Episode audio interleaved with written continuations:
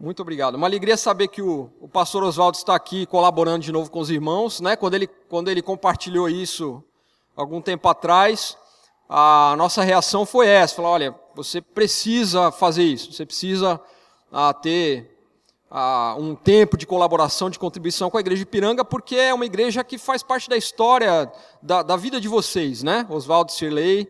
Ah, e de fato eu acho que é muito significativo ele estar aqui de novo. Irmãos, ah, a gente vê que o mundo missionário é muito pequeno, muito menor do que deveria ser, quando a gente sempre conhece os outros missionários onde a gente encontra, né? Então eu não esperava encontrar o Edilson aqui, mas, mas ele está aqui. Prazer te ver também, viu, Edilson? Bênção. E, mas é isso, isso a primeira, o primeiro pensamento que isso traz à minha mente é que a gente precisa de mais missionários, né? Porque quando a gente conhece todo mundo, a coisa tá, tá feia, né? A coisa está complicada.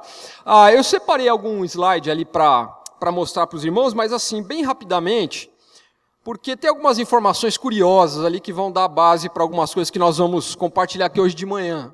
Você pode colocar para nós, irmã, por gentileza? Vamos passar rapidamente por ali. Ah, as fotinhos lá, irmãos, é assim, todo missionário tem que fazer isso, né? Colocar. Mas não é, isso daí é. Primeiro, ah, quando a gente. Quando sua esposa e seus filhos são muito mais bonitos que você, você precisa mostrar, né? Para dar uma contrabalançada. Então, só a Rebeca que não está aqui, a mais velha, porque está com os adolescentes lá na igreja, né? A Eugênia está aí com o Isaac lá em cima, a Linda também. Isso é didático para nós também, né? Para nos lembrar das nossas prioridades. Né? Às vezes nem sempre a família está conosco, então é importante ter, nós, nós temos isso aí. Mas pode passar, irmã, por gentileza. Ah, esse, esse gráfico ele mostra aquilo que todos nós sabemos, o crescimento dos evangélicos, o avanço da igreja evangélica no Brasil, exponencial, incrível nos últimos anos. Né? Esses são dados do IBGE. Pode passar, irmã, por gentileza. Ah, esse, esse slide ele mostra o novo panorama da igreja no mundo, não apenas ah, no Brasil. Então, se no passado, até pouco tempo atrás, nós tínhamos uma predominância de evangélicos no mundo, no Ocidente, pessoas brancas, né, chamadas brancas, ah, isso está mudando e mudando muito rapidamente. Pode, pode passar por gentileza, irmão. A, a evangelização do mundo, por outro lado, ela continua um tremendo de, desafio. Se você pensar que 30% da população mundial, considerando aí pouco mais de 7 bilhões de pessoas, ainda nunca ouviram falar de Jesus. Então não há, não tem nenhuma notícia do evangelho a mais de 2 bilhões de pessoas no mundo hoje. Pode passar. Ah, da onde estão vindo os missionários? Olha aí a mudança do eixo do evangelho no mundo. Né? Isso não ah, diz respeito apenas à igreja evangélica, mas também ao mundo missionário. Então, se no passado, ah, predominantemente, não é? Ah, os missionários que eram enviados para o mundo, e quando pensamos em confins da terra, não evangelizados, estávamos pensando principalmente no continente africano, no Oriente né, em geral. Ah, hoje, nós temos quase tanto ah, missionários saindo da Ásia do que dos Estados Unidos ou da, da América do Norte é, esse número já está passando, quer dizer, o quadro vai mudando, a realidade vai mudando. Então, a igreja evangélica já não é mais uma igreja ocidental. Missões já não se faz mais a partir predominantemente da igreja norte-americana. Na África e na Ásia, muitos missionários estão sendo enviados para o mundo. O eixo vai mudando, a realidade vai mudando. Pode passar, irmão. A distribuição dos recursos, por outro lado, continua tremendamente desigual. Ah, aonde os missionários, ditos chamados missionários, não é, estão servindo no mundo hoje. Então, 80% deles estão servindo, estão trabalhando num mundo já evangelizado. E aqui nós precisamos definir critérios, né, para ser mais específico, mas estamos falando assim em linhas gerais de lugares no mundo aonde o evangelho já foi proclamado. Estamos pensando aqui naquela estratégia de Paulo, não é? Que Paulo declara lá no livro de Atos, pregar o evangelho prioritariamente aonde Cristo ainda não foi anunciado. Então, se nós olharmos para a realidade missionária oficial, vamos dizer assim, muito mais da metade dos missionários Os chamados missionários estão servindo no mundo já evangelizado. Pode passar, irmã. Aonde se gasta o dinheiro de missões? Bem, 87% nesse mundo que já é cristão. Aonde já existe, aqui vai um critério para você quando nós falamos em mundo ah, já evangelizado ou não evangelizado. Esse é o um mundo onde já existe uma igreja ah, que tem condições, que é suficientemente madura e forte para alcançar o seu próprio povo, como por exemplo aqui no Brasil. Igreja brasileira já é suficientemente madura e forte para alcançar, para evangelizar a sua própria nação. Então estamos falando desse mundo, é lá onde está a maior concentração de missionários e é lá onde está, onde está se gastando a maior parte dos recursos que são angariados para missões. Pode, pode passar. As doações cristãs ao redor do mundo, e aí vai falar sobre ah, dados que são até estarrecedores, né, do, da porcentagem ah, que é gasto daquilo que se arrecada é, na obra missionária, no envio missionário. Nós vamos parar por aqui. Tem outras informações ali, o nosso tempo não é tão grande. Mas o que eu queria pontuar aqui, chamar a atenção dos irmãos, é que nós não podemos mais, não é possível mais, quando nós pensamos no desafio missionário em missões, e isso é algo que é inerente dessa igreja, está no DNA dessa igreja, nós não podemos mais pensar com a cabeça que nós pensávamos há 20 anos atrás. Não podemos mais. Porque o mundo mudou.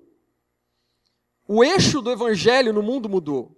O perfil do cristão mudou. Tudo mudou. O que continua igual é apenas, são apenas, ou é apenas a essência do desafio missionário. A grande comissão, que é o que nós costumamos usar como base, como fundamento para a obra missionária, para o envio missionário, nós não deveríamos fazer isso o tempo todo, porque a grande comissão é repetida cinco vezes nos evangelhos, mas na verdade ela só traz à luz, ela só esclarece aquilo que desde o início da palavra de Deus já estava dito. Propósito de Deus de abençoar todas as famílias da terra. Ah, essa essência, que é a missão de Deus, ela continua a mesma. Mas a forma de fazê-lo mudou, precisa mudar. Olhando para essas informações todas, não dá para nós imaginarmos, não dá para nós pensarmos que nós vamos alcançar o mundo com o evangelho esses mais de 2 bilhões de pessoas que nunca ouviram falar de Jesus, fora diversos outros desafios que existem, da mesma forma como nós vimos fazendo tradicionalmente. A forma tradicional de se fazer missões, fazer aqui um, apelo missionário, uma ou duas pessoas, na melhor das hipóteses, se levantar e se dispor a deixar tudo e ser enviado. E a igreja, então, abraçar essa causa e enviar essa pessoa, sustentá-la e mantê-la no campo missionário, etc. Essa fórmula não é suficiente mais para que nós alcancemos o mundo com o Evangelho. Mas a fórmula está errada? Não, a fórmula está corretíssima. Esse foi o exemplo, foi, essa foi a lição igreja, da igreja de Antioquia, não é? Essa, foi, essa é a lição do Novo Testamento. E devemos continuar usando essa forma. E o meu desafio para essa igreja é isso: enviem mais missionários, sustentem mais missionários se disponham mais a deixar tudo e ir como tantos têm feito. Mas só isso não é suficiente, não será suficiente. E por causa disso, então, ao redor do mundo as pessoas têm começado a perceber o que é necessário se fazer para que nós cumpramos o nosso propósito como povo de Deus, como reino, representantes do reino de Deus na terra. E há diversas maneiras que têm sido levantadas e ventiladas. Nenhuma delas nova. Aliás, nada é novo, não é? Mas talvez algumas ênfases que precisamos reparar. Muito interessante um texto de Atos, no capítulo 13, que diz que tendo o rei Davi servido ao Senhor, segundo o propósito de Deus para a sua geração, ele morreu. Ele foi, foi embora, se juntou aos seus pais tendo Davi servindo o Senhor segundo o propósito de Deus para a sua geração. Qual é um grande desafio para nós, irmãos, como igreja de Jesus? É compreender quais são os desafios de Deus para a nossa geração, para os nossos dias, para a nossa realidade, para as nossas possibilidades. E então sermos fiéis no cumprimento da obra do Senhor, segundo os propósitos de Deus na nossa geração. Porque senão eu me lembro da palavra de um pastor amigo, quando pela primeira vez ele resolveu tirar a gravata para pregar na igreja, porque tinha que usar gravata, né? Ah, alguns lugares aí que ainda tem que pôr, viu, irmão? Eu chego lá, levo a gravata, coloco assim. Aliás, hoje eu vim até aqui arrumadinho, né? Eu falei para o Oswaldo, como é que é lá? Só que ele só brinca, então eu não entendi o que, que era. Aí eu falei, eu vou mais ou menos. É. Mas ah, aí alguém chegou para ele e falou assim: Pois é, não se fazem mais pastores como antigamente. Né? E aí ele não respondeu, porque a pessoa era um senhor mais velho que ele, ele tinha que respeitá-lo, mas ele pensou, né? Aí ele falou assim: Pois é, não se fazem mais pastores para antigamente, como antigamente, porque não se fazem mais pastores para antigamente, né? Fazem pastores para hoje, né? E da mesma forma, tudo que temos cumprir como propósito do Senhor é para os nossos dias, é para hoje. Agora, irmãos, eu não queria falar, investir esse tempo aqui para falar especificamente de novas formas de se servir ao Senhor e de atingir os propósitos missionários para os nossos dias. Nós podemos falar sobre isso em outra ocasião, nós podemos conversar sobre isso, há fontes aí para serem consultadas a esse respeito. Mas eu gostaria de falar um pouco mais para o meu e para o seu coração, individualmente, nessa manhã. Porque se há algo que não muda, e há algumas coisas que não mudam, como por exemplo, o mandamento do Senhor, a nossa prioridade em servi-lo, a necessidade de alcançar todos os povos da terra e levar a bênção do Senhor a todas as famílias da terra, se há algumas coisas que não mudam, o coração humano também não muda, é o mesmo. Entra geração, sai geração, mudam-se as culturas, a sociedade muda, mas o coração humano continua o mesmo. E as barreiras que nos impedem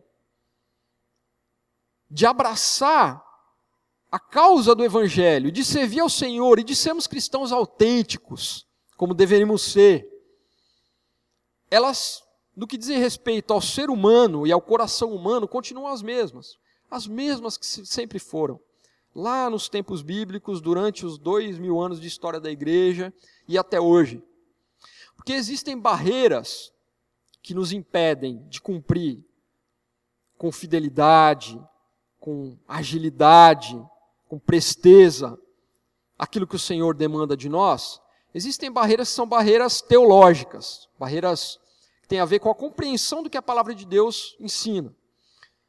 Existem barreiras que são sociológicas, têm a ver com como nós estamos vivendo como sociedades, influências externas, tudo aquilo que está acontecendo ao nosso redor. Mas existem barreiras que são pessoais, são pessoais, são do nosso coração. E é acerca dessas, dessas barreiras pessoais que eu queria compartilhar com vocês em poucos minutos essa manhã, à luz da história do profeta Jonas. Então, é, é, bom a gente usar uma história assim bem conhecida, porque não precisa ler o livro todo, não precisa contar a história toda, que os irmãos já conhecem, né? História do profeta Jonas. E eu vou pedir que você abra a sua Bíblia no livro de Jonas. Lá no, nós vamos ler lá no capítulo 4, o livro é curtinho, não é? Dá para ler aí em uma sentada rápida, mas nós vamos ler alguns versículos lá do capítulo 4, que são o desfecho, na verdade, dessa história de Jonas. Jonas 4, versículo 6, você pode acompanhar comigo, diz o seguinte: Então fez o Senhor Deus nascer uma planta que subiu por cima de Jonas para que fizesse sombra sobre a sua cabeça, a fim de livrar, de o livrar do seu desconforto. Jonas, pois, se alegrou em extremo por causa da planta, mas Deus, no dia seguinte, ao subir da alva, enviou um verme, o qual feriu a planta, e esta se secou. Em nascendo o sol, Deus mandou um vento calmoso oriental, e o sol bateu na cabeça de Jonas de maneira que desfalecia. Pelo que pediu para si a morte, dizendo: Melhor me é morrer do que viver. Então perguntou Deus a Jonas: É razoável essa tua ira por causa da planta? E ele respondeu: É razoável a minha ira até a morte. E tornou o Senhor: Tens compaixão da planta, que não te custou trabalho, a qual não fizeste crescer, que numa noite nasceu e numa noite pereceu, e não hei eu de ter compaixão da grande cidade de Nínive, em que há mais de 120 mil pessoas que não sabem discernir entre a mão direita e a mão esquerda, e também muitos animais? Vamos orar. Senhor, obrigado, Pai, por essa manhã, obrigado por essa igreja cheia, por esses irmãos que estão aqui buscando o Senhor, buscando ouvir a tua voz e adorando o teu nome. E nós sabemos que fazemos isso é em comunhão mesmo, que nossa vida cristã é uma vida comunitária. Então estamos juntos aqui hoje, Pai, para ouvir também a tua voz e pedir que teu Espírito Santo ele fale aos nossos corações, porque o teu Espírito Santo ele ministra diretamente aos nossos corações. Nós sabemos, Pai, que não precisamos de intermediários. Então pedimos que o Senhor faça isso nessa manhã com cada um de nós aqui, ó Deus, pela tua palavra, em nome de Jesus. Amém. Quem não conhece a história de Jonas? Ninguém, né? História famosa, aquela do peixão, né? Da baleia. Ah, que engoliu o profeta e, e aquela coisa toda, são da, daquela parte da, da Bíblia das crianças, né? Qualquer Bíblia, quem tem filho criança sabe, né? Você pega qualquer Bíblia para criança tem as mesmas histórias, né? Então Jonas é, é uma delas. Ah, e a história de Jonas ela é riquíssima, né? Eu falei nessa sobre esse, esse, tema, sobre essa história já diversas vezes, e o Senhor sempre fala, sempre fala ao nosso coração. E nessa, nesse trecho que nós lemos, a Jonas está indignado, Jonas está chateado. Aliás, Jonas está chateado o livro inteiro, né? O tempo todo Jonas está chateado. Jonas ele é chateado, né? Tem um amigo que fala isso, fala assim, oh, por que, que você, você, você é chateado, né? E é assim que Jonas é, ele é reclamão, ele é, ele é murmurador. E, aliás, é fácil ter, assim, pressupostos sobre Jonas, né? Quando a gente pensa em Jonas, já vem várias informações ou vários sentimentos na nossa cabeça, né? Então, para fazer um exercício aí, qual a primeira, primeira palavra que vem na sua cabeça quando você pensa em Jonas? Rebelde, desobediente. Turrão, é isso exatamente, é. Que mais? Fujão, né? Fujão é famoso, né? O profeta Fujão, né? Que mais alguma? Interessante, questionador, interessante que todas elas são negativas, né? Percebeu? Ninguém falou nada positivo de Jonas aqui. Né? Então, essas, esses são sentimentos que vêm à nossa mente quando nós pensamos dele, nele. E não é assim, ah, difícil entender por quê, não é? É meio, é meio óbvio por causa das reações de Jonas. Então Jonas ele está aqui indignado porque cresceu uma plantinha para fazer uma sombrinha nele, né? E aí a plantinha, tempo depois, morre e aí pronto, ele quer morrer. Ele quer morrer porque o sol está batendo na cabeça dele, né? Então pede para si a morte. E aí Deus fala, né? Deus fala, Jonas, mas é razoável, assim, pensa um pouco faz sentido, né? É igual você fala com teu filho, a minha é pré-adolescente, é adolescente já, vai, 13 anos, né? Às vezes você fala assim, mas faz, tem motivo, né? Ou então o Isaac, né, estava conversando hoje, que grita, o meu, meu novinho grita. Ele grita, não sei porquê, mas ele grita assim de quase que vai sair aqui a, a campainha da garganta. E aí a gente fica até com medo, né? Porque os vizinhos, o que, que, que eles estão pensando, né? Porque ele grita, e eles falam assim, mas por que que está gritando, né? Então, assim, é mais ou menos o que Deus fala para Jonas: Jonas, mas tem motivo? E aí a resposta de Jonas: tem motivo, sim, até a morte. Eu quero morrer. Porque a planta cresceu, fez sombrinha, foi embora e eu estou com calor e eu quero morrer. Né? Então ele fica indignado por causa disso e não consegue sentir nada, absolutamente nada, pelas pessoas, pela aquela, por aquela multidão da cidade de Nínive, que, como diz aqui o texto, está indo para o inferno está né? Tá vivendo no inferno, porque a gente não vai para o inferno, a gente continua no inferno. Né? É assim que as coisas funcionam. E é assim que eles estavam. E Jonas não sente nada por causa deles. não é?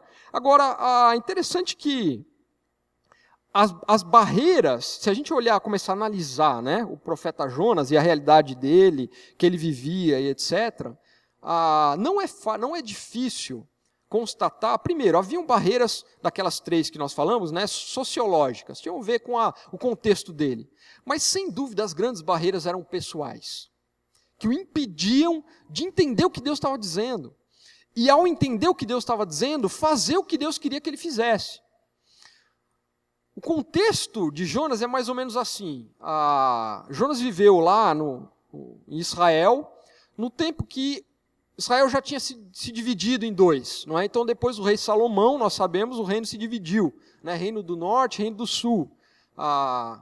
O reino do sul com as duas tribos, né? Judá e Benjamim, que é onde continuou a linhagem de Davi até Jesus, né? com a capital lá em Jerusalém. E o reino do sul com as outras, com as outras dez tribos. E Jonas ele está lá no reino do norte. Acho que eu inverti, né? Reino do norte com as dez tribos. Jonas está lá no reino do norte, ah, profetizando para eles durante o reinado de Jeroboão, Jeroboão II. E aquele tempo era um tempo em que o império assírio dominava o mundo.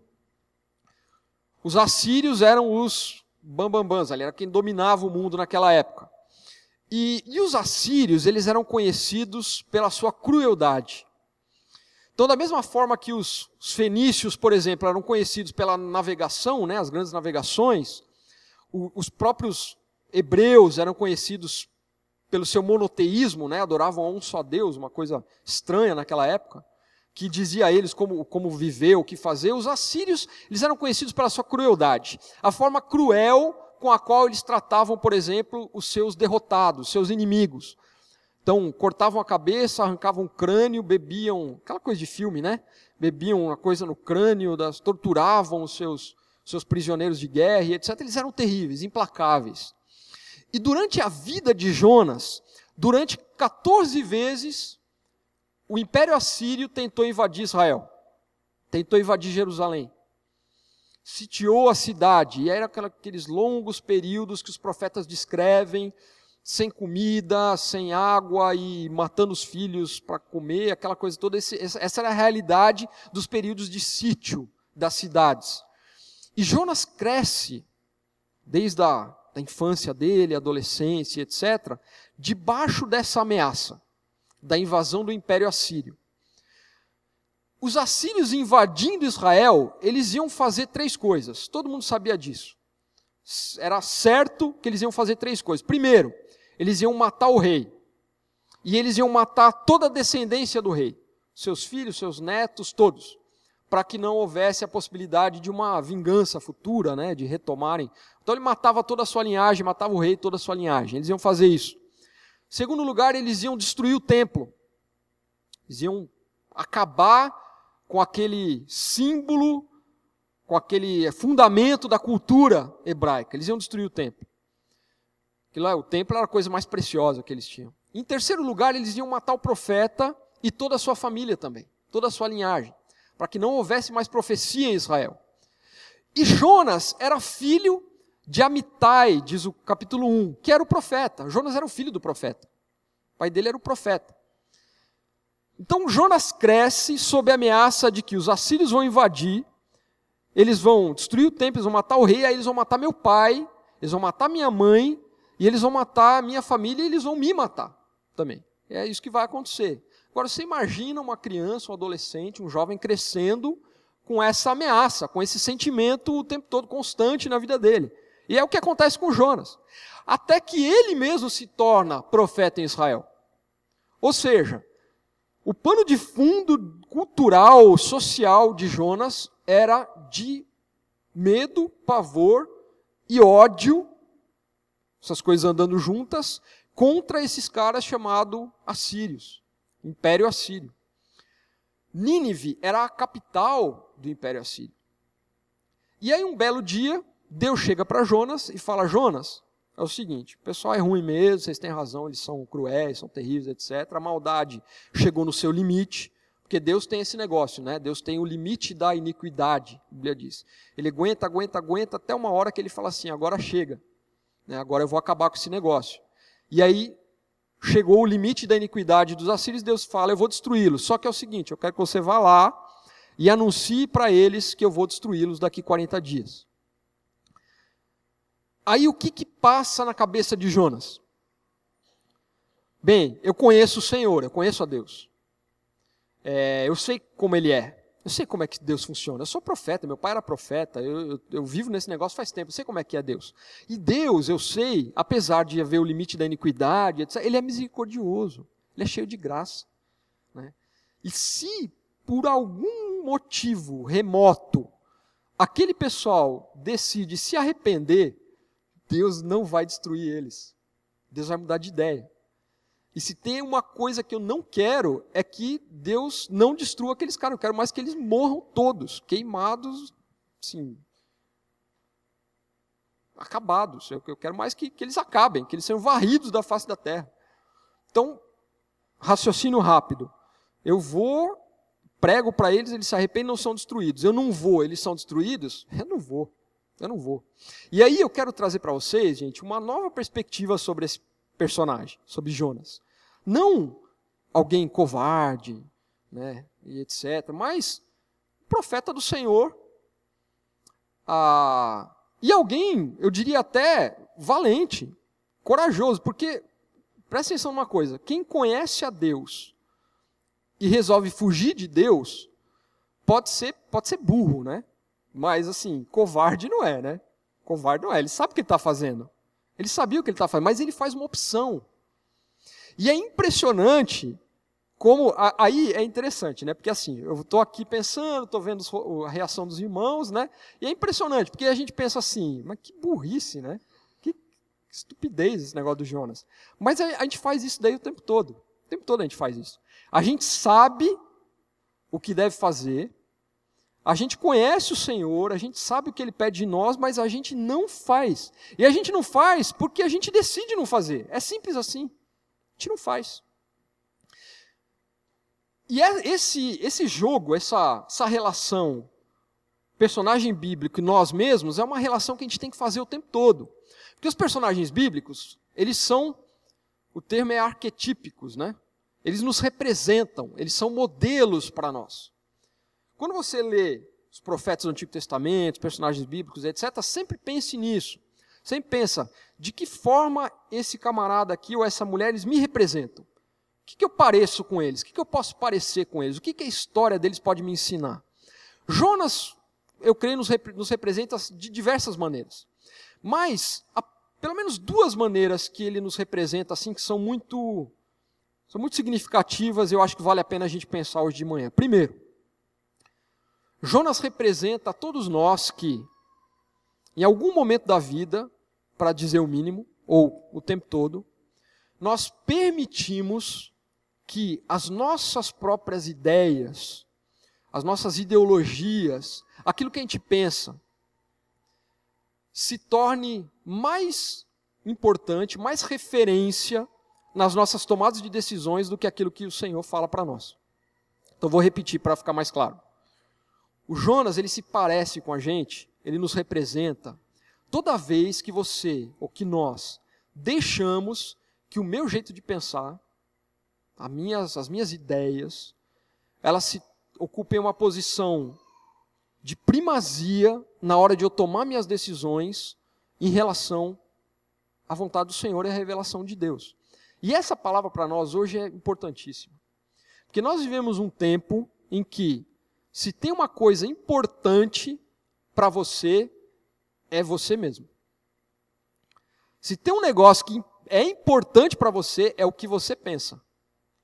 Eu penso assim. E é, é, é, é, engraçado que assim. Engraçado não, é triste, né? Mas eu me lembro, lá faz aqui. Foi lá, em 1995, por aí, até um pouco antes que nós recebemos, eu, eu, eu era membro da Igreja Batista da Borda do Campo, aqui em São Bernardo, e nós recebemos o Rubem Amorese, não sei se vocês conhecem, ouviram falar, lá de Brasília, ele escreveu aquele livro chamado Icabode, é? que fala sobre, a, sobre o pós-modernismo, é? que na época era um negócio ainda assim, né, para nós, a gente estava começando a ouvir falar e etc. E é muito interessante porque ele fala que uma das características mais importantes ou mais, mais marcantes do pós-modernismo, que é o tempo que nós vivemos, agora já tem até outros nomes aí para frente, né? Ah, mas é a importância que as pessoas se dão para si mesmas e para suas próprias ideias. Então, assim, todo mundo quer ter o direito de pensar como eu penso, é, é assim que funciona. Então, hoje o grande valor defendido pela nossa sociedade é você tem que ter o direito de agir, de conduzir a sua vida, etc., segundo as suas próprias ideias, a forma como você enxerga o mundo, o que você acredita. E é tão interessante isso, que quando eu falo isso em alguns lugares, as pessoas ficam me olhando assim, mas falam assim, mas sim, mas qual que é o ponto? Porque não é isso mesmo?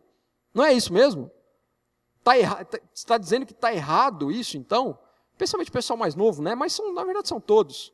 Porque as pessoas creem que é isso mesmo.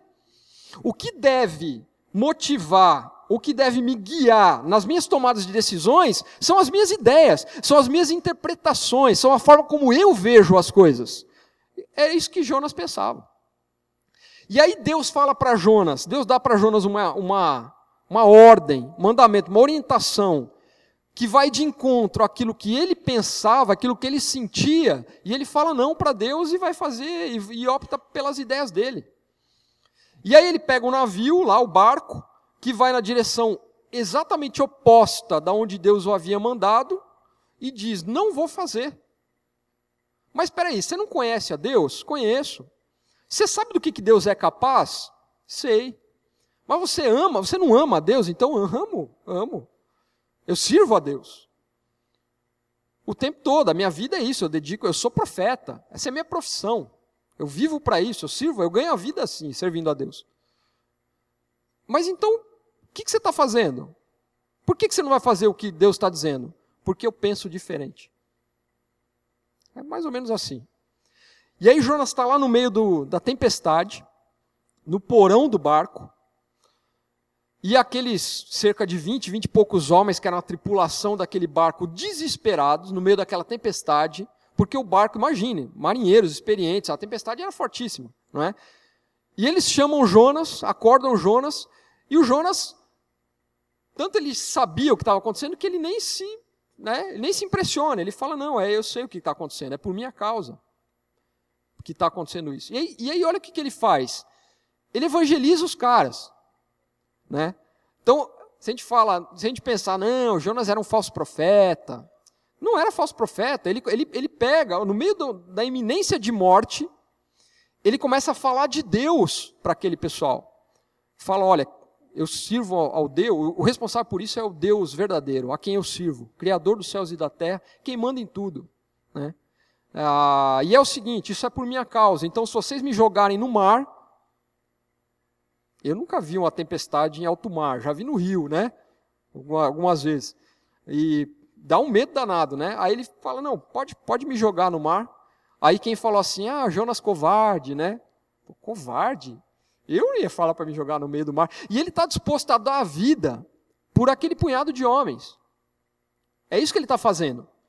Ele está dizendo: olha, me joga que vocês vão se salvar. Então, a culpa é minha, eu dou a minha vida aqui para salvar vocês. Né? Jonas, aqui, nessa cena, ele é um homem valente, é um profeta de Deus, fiel à mensagem que ele carregava, a mensagem do Senhor, e cumprindo seu papel de proclamar a Deus para aqueles homens. Mas só que ele estava ali por causa do que ele pensava. Ele não queria que os ninivitas fossem salvos, ele não queria. Não conseguia pensar diferente.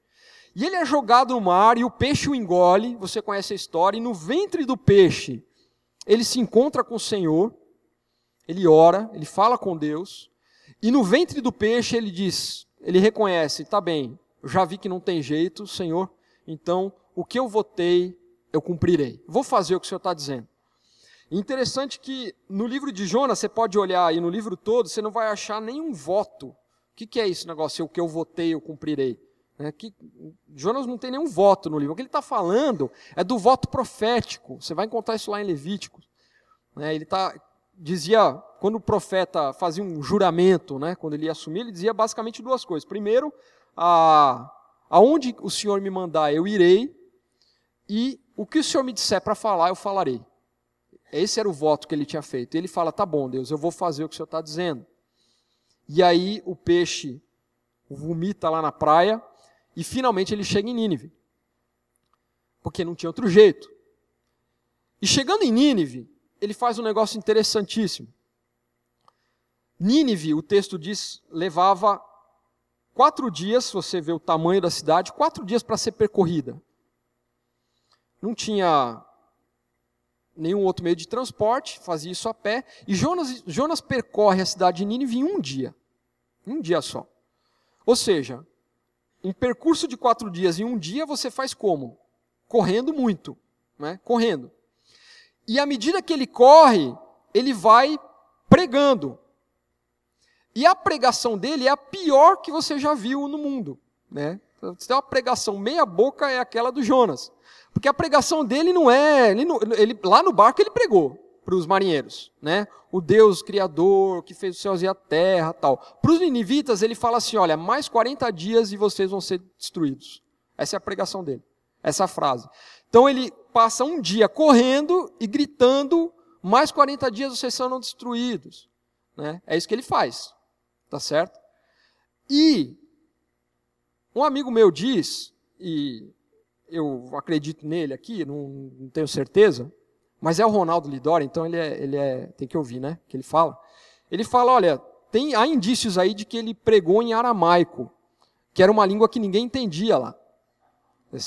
Então ele usa uma língua que ninguém vai entender. É. Ou seja, ele passa um dia correndo, gritando uma frase em uma língua que ninguém entende, porque ele diz: tá bom, Deus, você quer que eu faça, eu faço. A maior das boas vontades, né? É, ele faz isso. Só que aí o que, que acontece, gente? Os caras se convertem, eles se arrependem. E por isso que eu não, eu não me canso desse livro. é impressionante. Porque ele mostra para nós que a obra de Deus não depende absolutamente de nós, não depende. Deus faz a sua obra como ele deseja fazer e os propósitos de Deus vão se cumprir no final, não tem jeito. Mostra que Deus não, na verdade, Deus não precisava do Jonas. Deus, Deus precisava do Jonas. Deus precisa de mim. Deus precisa. Deus não precisa de ninguém. Deus precisa de nada, tá certo? Para cumprir os seus propósitos. E os propósitos do Senhor se cumprem naqueles ninivitas. E isso, talvez mais do que qualquer outra coisa no livro, é o que deixa Jonas indignado, né? Fora a plantinha que fez o, a sombrinha na cabeça dele, indignado, porque ele queria que eles fossem destruídos. Era assim que ele pensava que as coisas deveriam ser. Porque Jonas tem um segundo problema. Uma segunda característica pela qual ele nos representa, porque nós carregamos isso também. Jonas ele nos representa, ah, ou representa todos nós que carregamos no nosso coração, na nossa mente, uma ferida, uma marca, geralmente uma marca do passado. Ou pode ser uma marca do presente, mas uma ferida que é tão dolorida, ela é tão viva, que ela acaba tomando conta das nossas emoções. Se não é o tempo todo, é nos momentos principais. E aí ela nos impede de fazer o que a gente tem que fazer. Ela nos impede. Ela nos impede. Jonas tinha essa ferida no seu coração. O nome da ferida de Jonas, se a gente for dar um nome, era Nínive. Jonas tinha esse negócio que ele carregava, uma ferida aberta. E de vez em quando, provavelmente, possivelmente, você nem perceberia isso, porque é assim com a gente. Especialmente quando a gente não tem um relacionamento assim, mais próximo, mais íntimo. Eu, por exemplo, aqui posso ser quem eu quiser para vocês. Vocês não conhecem minha história, né? As minhas reações, as minhas grandes falhas. Eu posso ser quem eu quiser. Ah, aliás, hoje você pode ser quem você quiser quase o tempo todo, porque tem as redes sociais lá, né, as mídias sociais. Você faz o personagem que você quer e, e tem gente que é conhecida no Brasil e no mundo, né? Ah, mas o que é conhecido é o seu personagem, né? A pessoa de fato, só quem sabe quem é, a esposa, o marido, né, os filhos, o pessoal mais próximo. Ah, mas nos momentos cruciais, quem a gente é de fato e a ferida e as feridas que a gente carrega no coração, elas vêm à tona e elas tomam conta de nós. Meu pai chama isso, meu pai é pastor também, né? Eu sou meio que Jonas assim, né, no certo sentido, mas ele chama isso de fuga da razão. Ele fala: no momento em que as feridas do seu coração, ou a ferida do seu coração, ela vem à tona, ela toma conta de você, a razão, a própria razão, ela foge. Não tem nem como conversar. Não tem nem como argumentar com a gente nesse momento. Porque a gente deixa que esse negócio toma, tome conta de nós. E é isso que acontece com Jonas.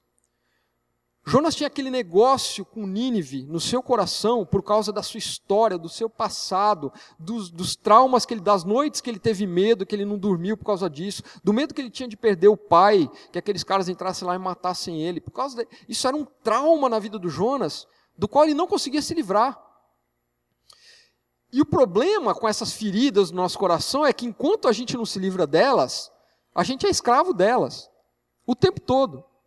E talvez você vai crescendo e vai mudando, e você vai aprendendo a lidar com algumas questões, mas nos momentos cruciais, quando Deus, por exemplo, pede de você que você dê um passo grande de fé, que você tome uma decisão grandiosa na sua vida, que vai custar caro, que você vai ter que pagar um preço por ela, que vai mudar, vai interferir na sua trajetória de vida, nos planos que você tinha para sua família, para o seu futuro, para os seus filhos, para o seu casamento, para a sua vida material.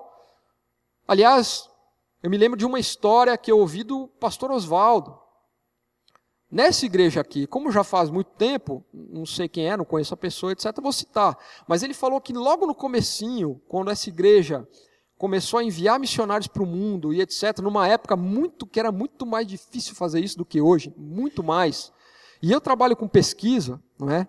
A gente vê, a gente trabalha com gráficos e é triste, triste ver que proporcionalmente a igreja fazia muito mais no Brasil naquela época do que faz hoje, muito mais, proporcionalmente. Enviar missionários naquela conjuntura econômica, naquela realidade para o mundo, era muito mais difícil do que é hoje. Então era um desafio impossível. Oswaldo fala, era impossível. A, gente entendeu o que Deus queria que a gente fizesse, a gente começou a fazer, mas não dava para fazer. E foi possível por causa do envolvimento e do compromisso de irmãos que se levantaram. E ele me conta, ele já me contou umas duas, três, acho que ele esquece que contou a idade, né? Ele esquece que contou, ele não está gravando, não tem graça, eu esqueço. Ele não está aqui. É mas ele, ele esquece, ele conta de novo. É. Então ele falou, aquele, foi um rapaz que era solteiro, queria casar, então, mas ele não tinha nem namorado. Você conhece isso, né? É. E aí ele tinha uma poupança enorme, que era para lua de mel. Né? Então, assim, quer dizer, o cara queria casar, não tinha namorada ainda, e tinha uma poupança gorda que era para lua de mel. Aí deu um clique nele, né? Um dia ele falou assim: peraí, tem alguma coisa que não está certa. E aí ele foi, procurou, procurou o pastor Oswaldo e falou assim: olha, eu quero dar isso aqui tudo para. Era um desafio específico, um envio de algum missionário, alguma coisa assim, não é? Num momento como esse, ah, e poderíamos citar aí exemplos, você poderia citar exemplos na sua vida que exigem um, pre, um preço alto a ser pago, não é? para esse envolvimento, se a gente é, se nós somos pessoas que deixemos que o nosso jeito de pensar seja mais levado em conta na hora de tomar uma decisão como essa do que aquilo que Deus está dizendo, ou se nós somos pessoas dominadas por falta de perdão, eu não consigo perdoar alguém que me fez mal no passado, não consigo. Não consigo perdoar meu pai, minha mãe, meu cônjuge meu, sei lá quem que seja. Ou, especialmente, geralmente tem a ver com perdão, né? Eu vou ficar nesse exemplo só. Porque geralmente tem a ver com. As feridas no nosso coração, aquelas permanentes, geralmente, via de regra, elas têm a ver com dificuldade de perdoar. Via de regra. Você não consegue perdoar. E aí, aqueles problemas tradicionais, né? A gente não entende que perdoar não tem nada a ver com sentimento, né? Tem os mitos, né, de que não, eu não vou perdoar porque eu vou estar sendo falso, porque eu não eu não estou pronto para perdoar, não consigo. Ninguém falou que você tem que estar pronto para nada, né? Ninguém falou que você tem que gostar daquela pessoa. Nem Jesus gostava de todo mundo. Jesus, Jesus, você acha que Jesus gostava do fariseu? Jesus amava o fariseu, mas ele não gostava do cara. Se fosse para comer a pizza na sexta-feira à noite, era com o fariseu que ele ia ou era com a, os publicanos lá e pecadores, né? Então a gente não vai gostar da pessoa. Mas o perdão, o perdão é, ele é um mandamento, não é? é uma ação. E geralmente essas feridas no passado elas têm a ver com isso.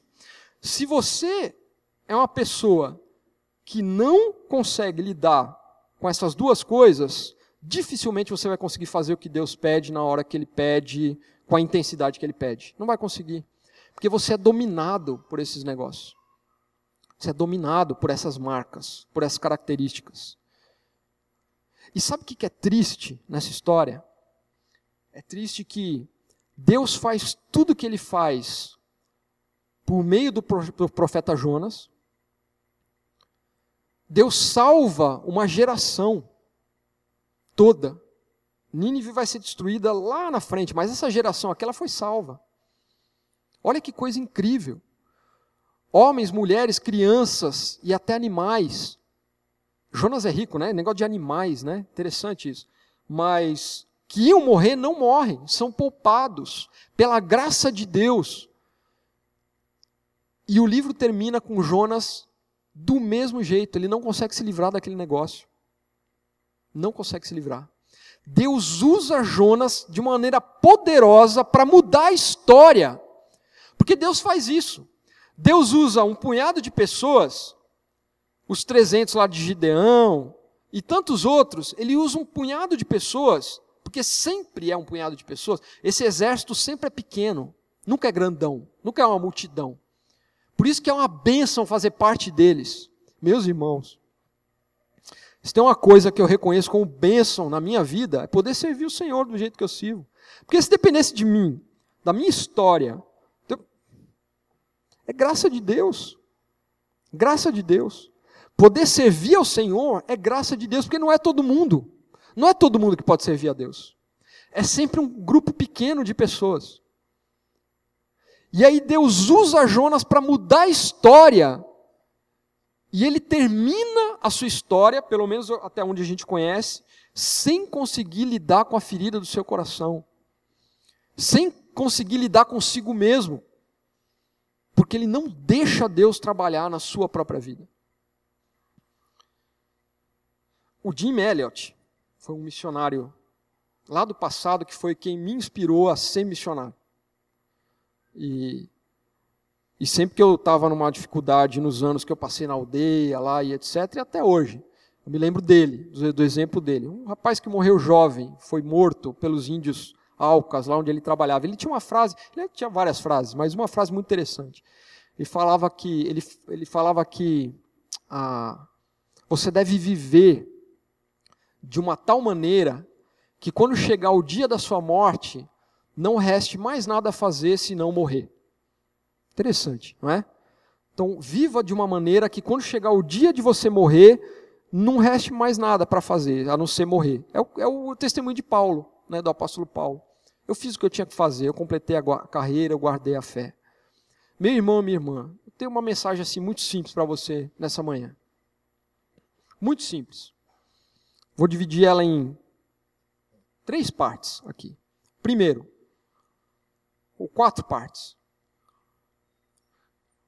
O desafio para mim e para você e para essa igreja aqui, ele é o mesmo que sempre foi. Porque Deus, ele tem uma missão. Por isso que não é que a, a nossa missão.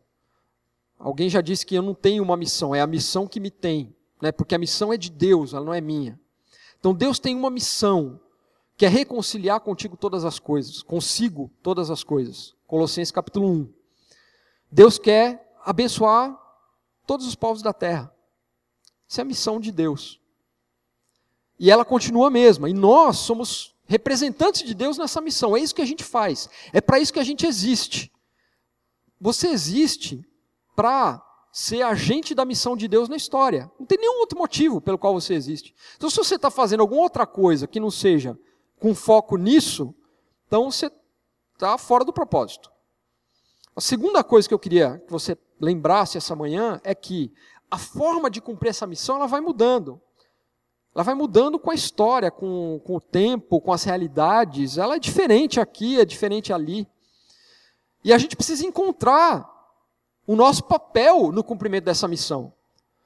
Então, precisamos de mais missionários para serem enviados no modelo tradicional, onde Cristo ainda não foi anunciado. Mas não é só isso. Então hoje nós temos, para citar aqui duas ou três realidades, nós temos o que nós chamamos de diáspora brasileira. Tem gente indo para o mundo inteiro, ah, não como missionário, mas como profissional, sendo é, transferido pela sua empresa e etc. E pessoas, essas pessoas, e possivelmente alguém vai daqui vai sair nessa condição. Eu sei de pessoas que dessa igreja que já foram embora daqui do, do Brasil nessa condição. E essas pessoas precisam se entender como agentes da missão de Deus. Ah, hoje tem se utilizado cada vez mais o que nós chamamos de missões ah, acadêmicas, no meio acadêmico. Gente, tem gente, pessoal, mandando o seu filho, ah, jovem, estudar na Índia, por exemplo, ou na Tailândia, fazer faculdade lá. E isso faz parte de uma estratégia missionária. Ah, mas como assim? Você vai usar seu filho para fazer missão? É exatamente o que eu pretendo fazer. Né? E o que nós deveríamos pretender fazer. Nós estamos engajados. Estamos engajados numa missão.